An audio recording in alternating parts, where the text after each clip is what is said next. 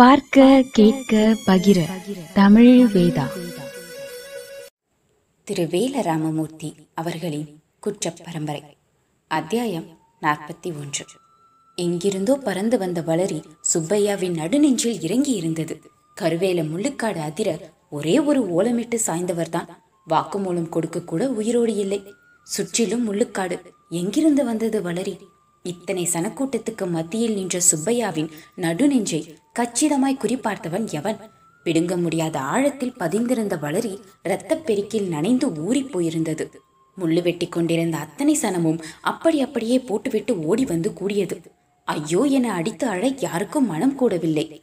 சுப்பையாவின் யோகியதை தனியே கிடந்தது. லத்தியால் வளைத்து வளைத்து அடித்துக் கொண்டிருந்த பெரும்பச்சேரி சனத்தை விட்டு போலீஸ் ஒதுங்கியது. வெள்ளைக்காரன் கூப்பிட்ட தைரியத்தில் விளையாட்டு போக்கில் முள்ளு வெட்ட வந்த பெருநாழி கூட்டத்துக்கு அடிமடியில் தீ எறிந்தது. கொம்பூதிக்காரனை பற்றி நமக்கு இன்னைக்கு நேத்தா தெரியும். அவன் வம்புக்கு போக மாட்டான் வச்ச காலை எடுக்கவும் மாட்டான். கொம்பூதி பகை நமக்கு தேவையில்லை. எல்லோருக்கும் அப்போதான் உரைத்தது. ஊரை பார்த்து ஓட்டத்தில் கிளம்பினார்கள். குறுக்கே மறித்த போலீஸ்களை பிடித்து தள்ளிவிட்டு ஓடினார்கள். அடுத்த குறி தான் தான் என ஏகாம்பரத்துக்கு தெரிந்து போக ரெண்டு கைகளாலும் நெஞ்சை புத்தி கொண்டார்.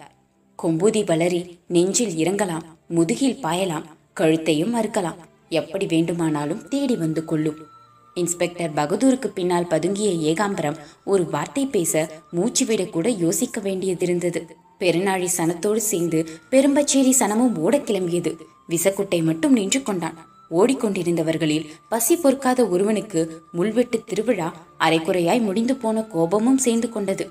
கல்லடுப்பில் கொப்புளம் பொறித்துக் கொண்டிருந்த கொதிக்கஞ்சி முடாக்களை போகிற போக்கில் வெட்டறிவாளால் ஒரு போடு போட்டான். மண்முடாக்கள் பிட்டுக்கொள்ள சுடுகஞ்சி தெரித்து வடிந்து ஓடியது. எட்டு திக்கும் துப்பாக்கிகளை திருப்பிய போலீஸ்களுக்கு முள்ளுப்படலம் முகத்தில் அடித்தது. கொம்பூதிக்காரர்களின் கோட்டையாய் கருவேலம் புதர்கள் கோத்து மறித்தன. குறியின்றி புதர்களுக்குள் சுட்டார்கள். ஒரு பூச்சி புழுவை கூட கொல்லாத வெற்றுச்சூடு வெடிச்சத்தம் ஓட்டமெடுத்துக் கொண்டிருந்தவர்களின் பிடரியில் அடித்தது.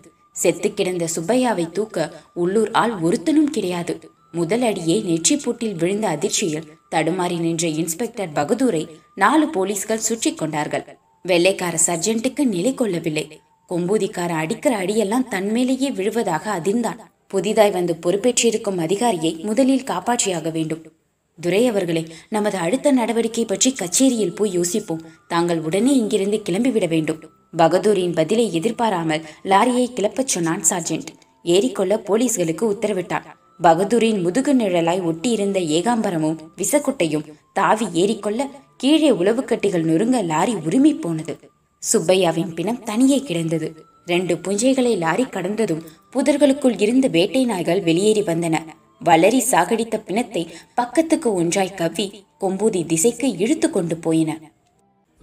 உச்சி நிறைய உதிரும் வைரங்கள் வஜ்ராயினியின் தேகம் முழுக்க உருண்டோடின. வைரப் பொழிவில் குளித்தவள் நிமிர்ந்தாள் நிமிர்ந்த முகத்தில் கண் திறக்க விடாமல் வைரங்கள் கொட்டிக் கொண்டிருந்தன. தன் மேல் பொழிந்தவை கல்லா கண்ணாடியா வைரங்களா என எதுவுமே அறியாதவளாய் இருந்தா. நினைவெல்லாம் மான் சொன்ன செய்தியே நிழலாடியது. கொம்பூதி ஓடைக்கரையில் இவன் யாரோடு தன்னை பகிர்ந்து கொண்டான்? பகிர்ந்து கொள்ளுதல் என்றால் என்ன? இவனுக்காக தன் அவயங்கள் தகிப்பது அதற்குத்தானா? அதற்கும் அப்பால் என்ன? அதெப்படி இன்னொரு மனித பிறவியோடு தன்னை பகிர்ந்து கொள்ள முடியும்? விழித்திறந்த வில்லாயுதத்தை பார்க்காமலே கத்தினாள். துரோகி துரோகி பயலே. போ என் முகத்தில் விழிக்காதே. போய்விடு. வில்லாயுதம் குறுகினான் வஜ்ராயினி உன் மான் சொன்னதெல்லாம் உண்மைதான். ஆனாலும் ஒரு வார்த்தை ஒரே ஒரு வார்த்தை கேள். வைரங்கள் எல்லாம் உதிர்ந்து போய் கையில் நின்ற வெற்றுக்கரியை தூக்கி எறிந்தான் வேண்டாம் போய்விடு. தன் மேல் கொட்டி கிடந்த வைரங்களை எல்லாம் கூட்டி அள்ளினாள் வஜ்ராயினி. வில்லாயுதம் பதறினான் வஜ்ராயினி கொஞ்சம் பொறு அவசரப்படாதே. ஏமாற்றுக்காரனே என் முன் இல்லாதே கூட்டி அள்ளிய வைரங்களை சம்மங்கி ஆற்றுப்போக்கு தண்ணீரில் விட்டெறிந்தாள். இனி இங்கு வராதே போய்விடு. உருண்டு கிடந்த ஒன்றிரண்டு வைரங்களையும் நகையிடுக்கில் பொறுக்கி ஆற்றுக்குள் விட்டெறிந்தாள். ஒற்றை வைரம் மட்டும் ஒளிந்து கிடந்தது. அதை பன்னீர் பூக்கள் மூடியிருந்தன. வஜ்ராயினி போட்ட சத்தத்தில் குடிலுக்குள் படுத்திருந்த ஹசார்தினார் எழுந்து வாசலுக்கு வந்தார் பன்னீர் மரத்தடியில் வஜ்ராயினியும் வில்லாயுதமும் தனித்திருப்பதை பார்த்ததும் பதை பதைத்து படியிறங்கி ஓடி வந்தான். எல்லா குழப்பங்களுக்கும் காரணமான இவன் ஏன் மறுபடியும் மறுபடியும் வருகிறான்? கண் கலங்க அமர்ந்திருக்கும் வஜ்ராயினியிடம் யாசிக்கும் ஏழை போல் வில்லாயுதம் நின்றிருந்தான். அள்ளி அள்ளி இறைத்தாலும் அளவு குறையாத படிவழகி வஜ்ராயினி முன் எவனும் கையேந்தி நிற்கத்தான் செய்வான். ஆனால் பரிமாற விதி இல்லையே. ஹசார் தினாரை கண்டதும் வில்லாயுதம் ஓரடி விலகி பன்னீர் மரத்தை தொட்டு நின்றான். வஜ்ராயினியை பார்க்க இனி வருவதில்லை என நீ கொடுத்த வாக்குறுதியை மீறலாமா? ஒரு வீரனுக்கு இது அழகா? ஹசார்தினார் முகத்தை திருப்பிக் கொண்டான் ஓரடி முன்னே வந்த வில்லாயுதம். நான் வந்த காரணம் அந்த வை வெறுப்பில் இருந்த ஹசார்தினார் காதில் எதுவும் விழவில்லை. வில்லாயுதத்தை சொல்லி முடிக்க விடவில்லை. எந்த சமாதானமும் எனக்கு தேவையில்லை. நாகமுனி எங்கிருந்தாலும் இந்நேரம் மோப்பம் பிடித்திருப்பான் நம் மூவரையும் சாம்பலாக்கி விடுவான். அதோ பார் உனக்காகவே நாகமுனி வேந்து வைத்திருக்கும் சொக்கப்பனை. நீ எப்போது இங்கு வந்தாலும் உன்னை உள்ளே தள்ளி தீயிட்டு கொளுத்துவான். ஹசார்தினார் காட்டிய திசையில் நாவல் மர வரிசை இறக்கத்தில் சொக்கப்பனை இருந்தது. காய்ந்த சருகுகளாலும் சொல்லிகளாலும் கூம்பு வடிவில் வேயப்பட்டு இருந்தது. வில்லாயுதம் உடனே இங்கிருந்து போய்விடு. ஹசாத்தினார் கையெடுத்து கும்பிட்டான். வில்லாயுதம் திரும்பி வஜ்ராயினியை பார்த்தான். கவிழ்ந்து கண்ணீர் வடித்துக் கொண்டிருந்தார். வைரங்கள் போய் விழுந்த ஆற்று நீரை கை காட்டி அந்த வைரங் மறுபடியும் சொல்ல வாயெடுத்தான். எதுவும் பேசாதே போய்விடு. மேகங்கள் இருட்டின.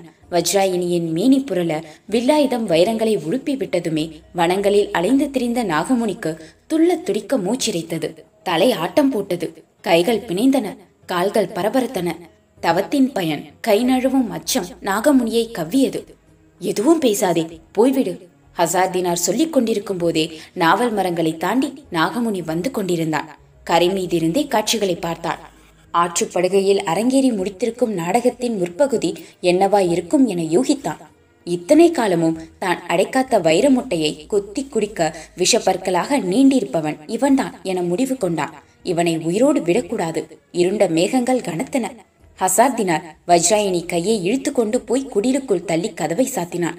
தள்ளிய வேகத்தில் வஜ்ராயினி சிறுப்பிடத்தில் மீது இருந்த வீணையின் மேல் விழுந்தார் சுப்பையாவின் பிணத்தை நாய்கள் இழுத்து வந்து நடுமந்தியில் போட்டன. கொம்பூதி இளவட்டங்கள் குதித்து குதித்து ஆடினார்கள். நாகமுனி விட்டெறிந்த தீ சொக்கப்பனையில் கொழுந்து விட்டது. பற்றி எரியும் நெருப்பின் சடசடப்பு நாகமுனியின் சிரிப்பொலிக்கு தாளமிட்டது. சொக்கப்பனைக்குள் வில்லாயுதம் துடிதுடிக்க கைகொட்டி சிரித்தபடி நாகமுனி பின்வாக்கில் நடந்தே காட்டு வழி போனான் வீணையின் மேல் விழுந்த வஜ்ராயினி விரல்கள் மீவி இசைக்க கூடி கருத்த மேகங்கள் இடித்து நெறிந்தன அத்தியாயம் நாற்பத்தி ஒன்று. முடிவுற்றது. குற்றப் பரம்பரை வளரும்.